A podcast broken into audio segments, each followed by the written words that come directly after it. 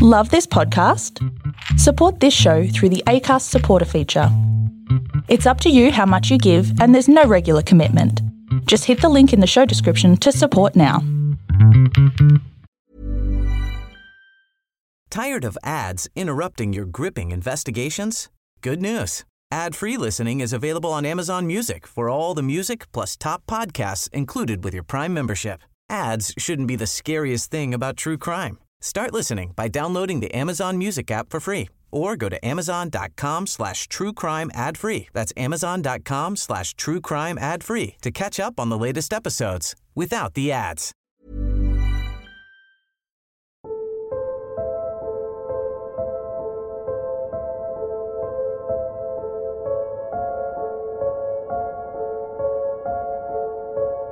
When it comes to the relationship between employee and boss, there is one thing that is always in a very fine balance, always in a state of flux.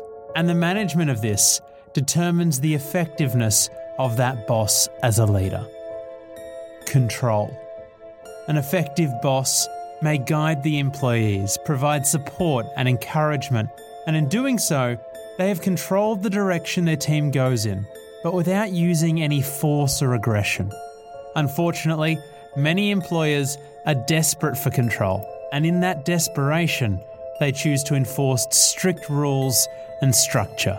Often, these are overreaching and go beyond the lines of decency, resulting only in inciting fear and distress, and eventually pushing employees away altogether. A boss using negative forms of control may do so because they feel inadequate or out of their depth. And that's understandable in a way, but it's still not acceptable. But some will do so because they have their own secrets to hide. Corruption and illegality make pretty good reasons to control employees. After all, if you're off balance and scared, you may not even realise what else your boss has been up to. That's exactly the situation Eliza found herself in when she started her first marketing job fresh out of uni. I'm Sam Blacker, and you're listening to I Work with a Nightmare.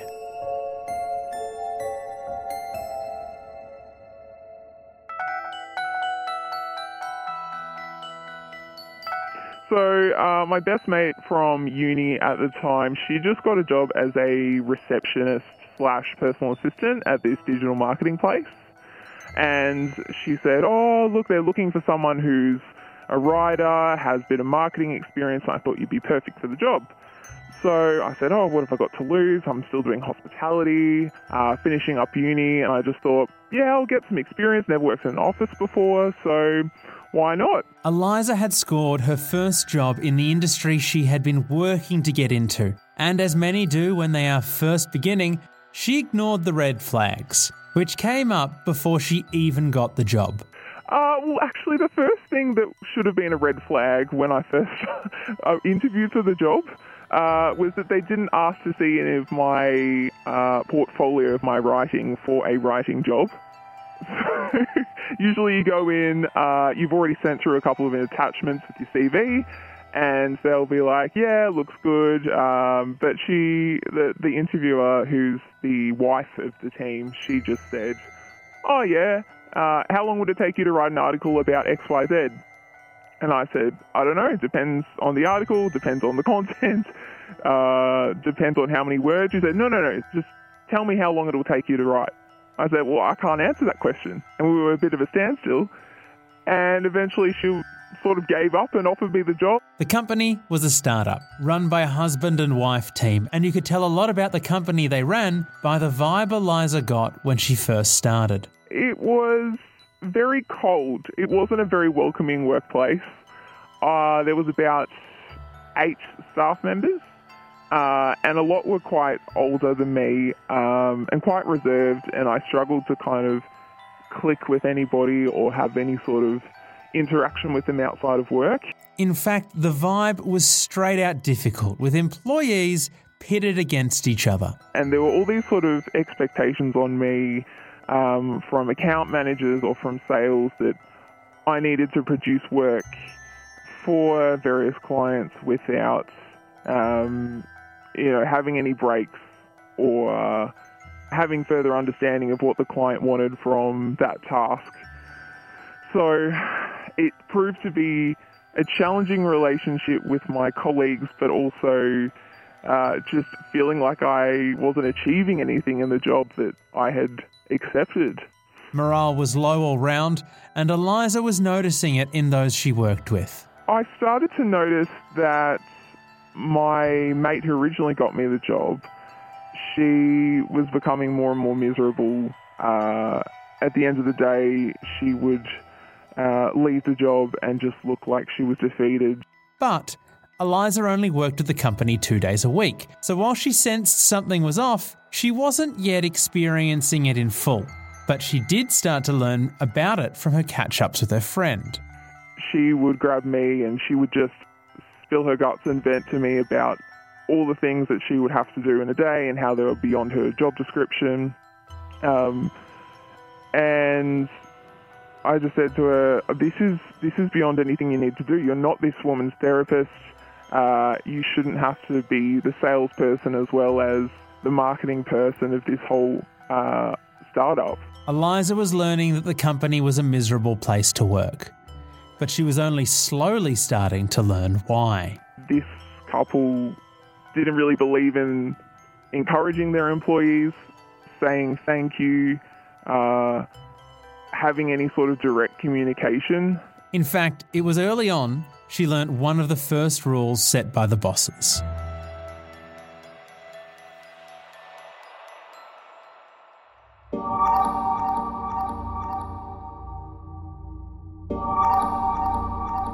It was all very, you do as you're told, you know the place in this business, uh, don't ask questions. Don't ask questions is a very powerful rule to set. And it often protects nightmare bosses when they start to implement further rules that might be considered unreasonable at best. That was sort of frowned upon that you couldn't take breaks. This is another common rule because that would allow employees to have a breather, to decompress, and maybe realise the situation they were in. Then came the rules about her work, rules that would make things more difficult and keep her too busy to ask questions. I wasn't allowed to talk to any clients. So every time that I had a piece of work that was then an output for a client to review, I was not allowed to liaise with them. I wasn't allowed to talk to them on the phone. If they were in the office, I wasn't allowed to speak to them. Um, yet I was expected to be able to perfectly understand what they wanted out of my work. Naturally, this caused problems. So you can imagine how many revisions would come back to me, how many hours I would spend trying to understand what that little comment might mean in an email that had been forwarded to me from five other people. After pushing back and requesting leniency over and over again, Eliza was finally given some leeway. But it came with another rule. So when I brought up the fact that it would make life a lot easier, it would bring costs down, we'd be so much more efficient, they said, uh, you can have one phone call.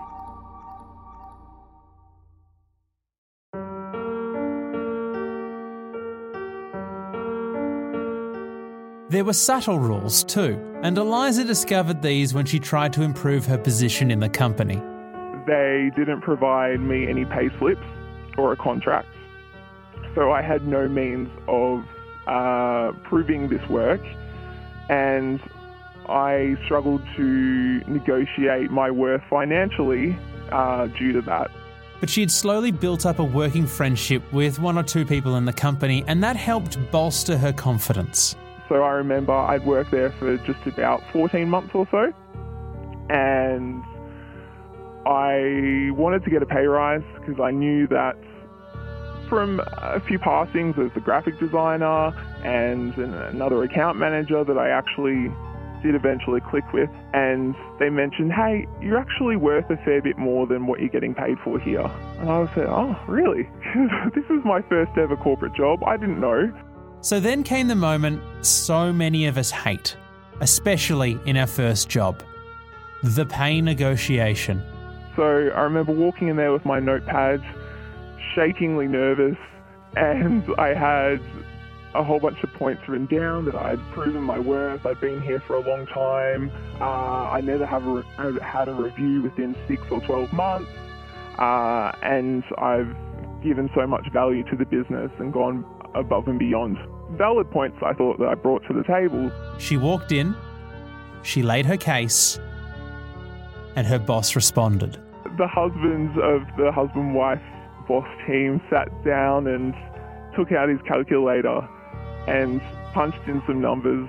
I don't know what sort of maths equation that he was trying to pull out of his ass, but he said, okay, if you come in for one extra day a week, which he'd been hounding me to do for about six months, I currently worked only two days a week. He said, I can pay you an extra $50 for your entire salary on top of what I was already earning, which was peanuts. Yep, he responded with a rule. She could get slightly more pay, but would need to work more, which was not something she was in a position to do at the time. So naturally, she couldn't agree, and there was no pay increase. Then came the truly strange rules. They did come out with this agreement that all the employees had to sign, and it was that if an employee had a social gathering uh, where more than four staff members were attending, the entire staff had to be invited. A bizarre rule, and it was enforced, as Eliza remembers her friend actually having to invite everyone. So it meant that for her birthday, she had to invite uh, every single person the accounts guy, 50 year old guy with two kids that definitely didn't want to have to come to that, and the bosses because they have very uh, fragile egos. Now, all these rules kept employees off balance, scared and upset. I was at the point where I was just excited to count down the seconds until 5:30 and I could get out every single day that I was there. And that was good for the bosses because it meant their employees were too unhappy to question the things they got up to. There was the normal small scale dodginess. Well, I saw them bring in staff to work for free, do all their work experience and then that would essentially be an account manager's job that they're paying someone nothing for. And sure, I think we can admit plenty of companies overuse and abuse interns. But do they do this? They had to invent businesses to continue uh, to work there and to get clients in. It was just nuts.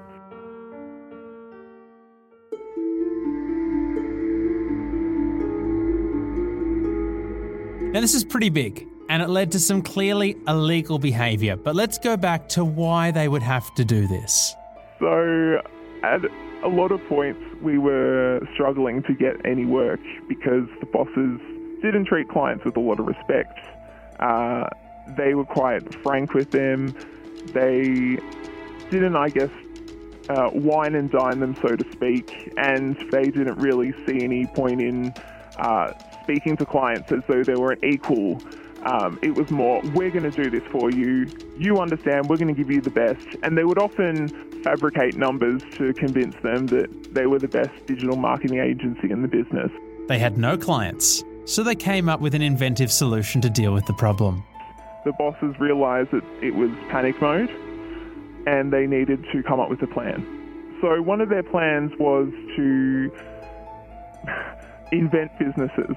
But fake clients don't make money, right? Wrong. Here is how it worked. And a lot of the time, when you invent a business such as a, uh, a course provider, an upskill agency, you can get government funding as a small business. So they would get me to write fake websites, create fake Facebook profiles, Instagram profiles, uh, take photos of clients uh, without their uh, approval to use and piece it together as though they were a, a training college that was providing these digital marketing skills. Naturally, this got bad fast. In fact, at one point, things were incredibly dire. And they had about eight of those businesses. They all had different names, they were all associated under the one umbrella that was this company. And at one point, we had more of these fake businesses than we had clients on the books.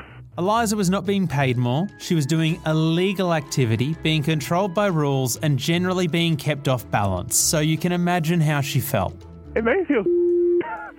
it made me feel like I was constantly doubting my abilities as a writer because I never got any feedback from them. I never had that follow through from a client to say, oh, I really like that piece or the account managers never came back and said, yeah, the so and so from blah blah company really loved that blog post you did.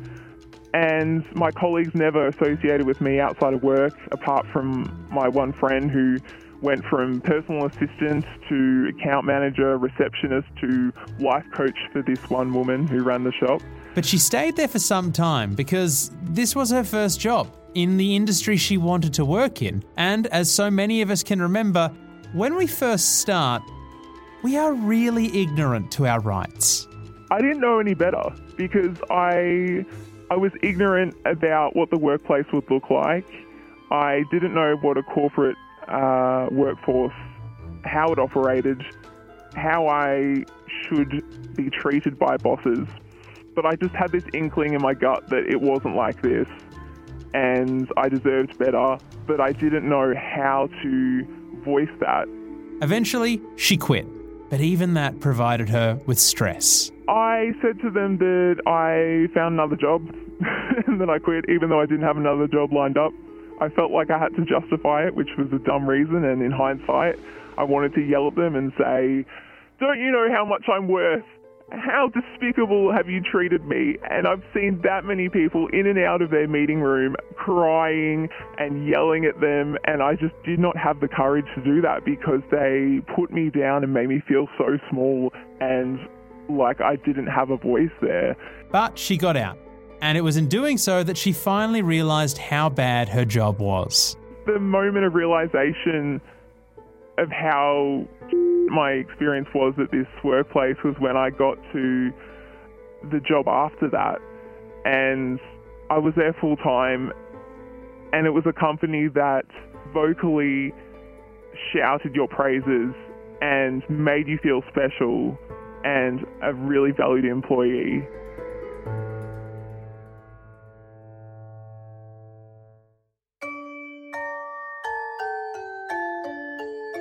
Control really is a delicate balance between employer and employee, and it can go wrong drastically.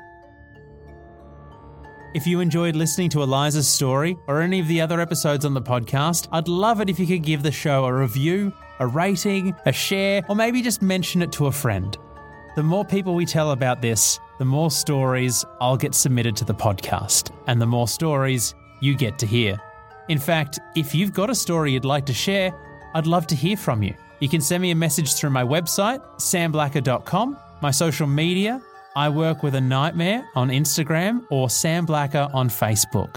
I'd love to share your story too. I'll be back in two weeks' time with another episode, but until then, good luck at work.